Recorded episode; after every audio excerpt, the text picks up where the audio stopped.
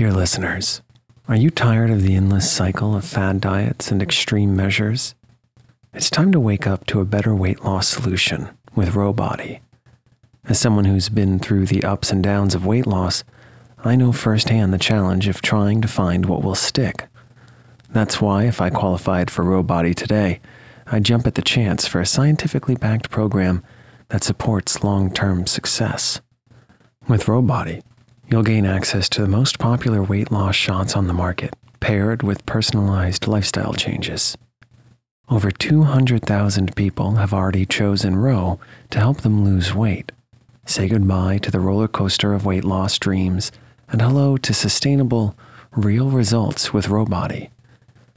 Go to ro.co slash snoozecast. Sign up today and you'll pay just $99 for your first month and $145 a month after that. Medication costs are separate. That's ro.co slash snoozecast.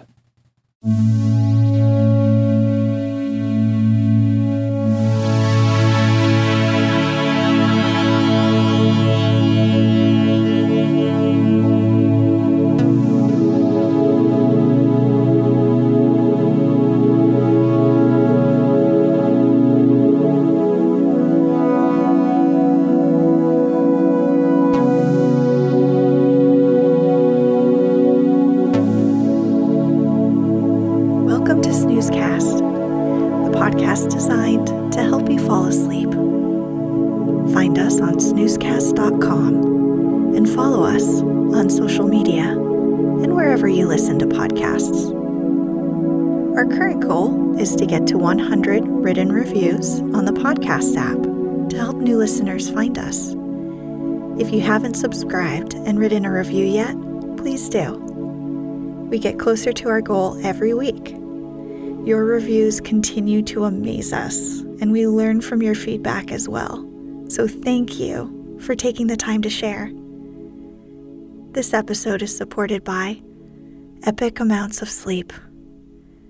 Tonight, we'll read an excerpt titled A Fish Drive on a Micronesian Atoll from a book of short stories called Ridan the Devil by Louis Becke, published in 1899. Becke was an Australian Pacific trader, short story writer, and novelist.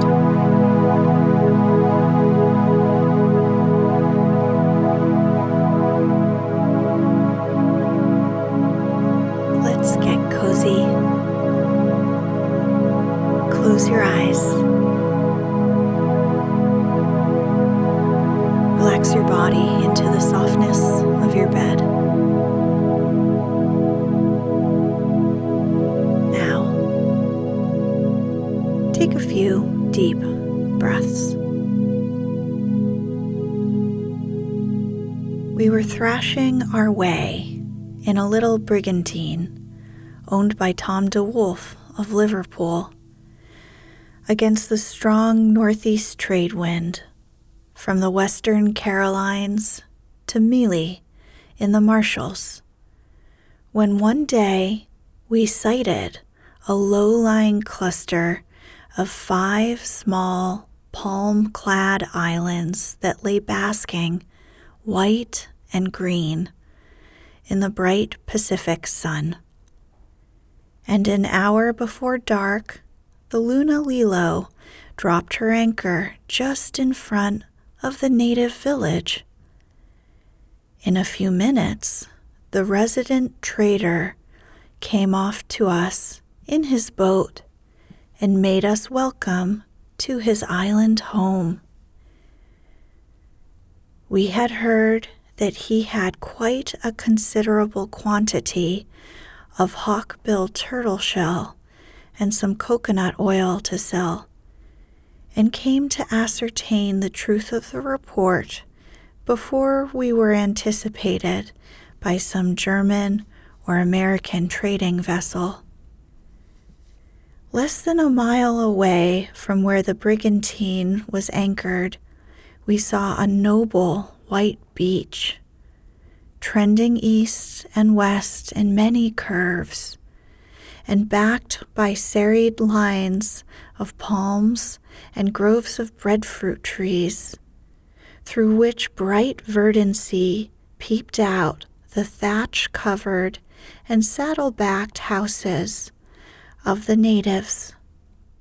Apart from the village, and enclosed by a low fence of growing hibiscus palings, stood the trader's house, a long, rambling building with white coral lime walls and a wide, shady veranda on all four sides. In front of the fence was a tall, white painted flagstaff. And presently we saw a woman come out of the trader's house and walk up to it. In another minute, the stars and stripes went slowly up and then hung limp and motionless in the windless atmosphere. There, said the trader with a laugh. But the fact is that I was so excited when I saw your schooner that I never thought about hoisting the old gridiron. Now, look here, gentlemen, before we do anything else or talk about business, I want you to promise to come ashore tonight. There is going to be a big fish drive, and I can assure you that that is a sight worth seeing.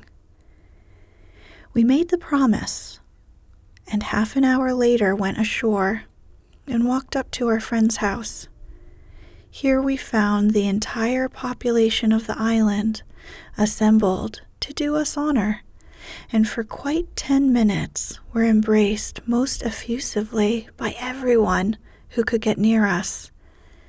The men were naked to their waists, the missionaries had not then made any headway in the Caroline Islands, around which they wore either gaily colored girdles of bleached and then dyed strips of fine pandanus leaves, or sashes of closely woven banana fiber.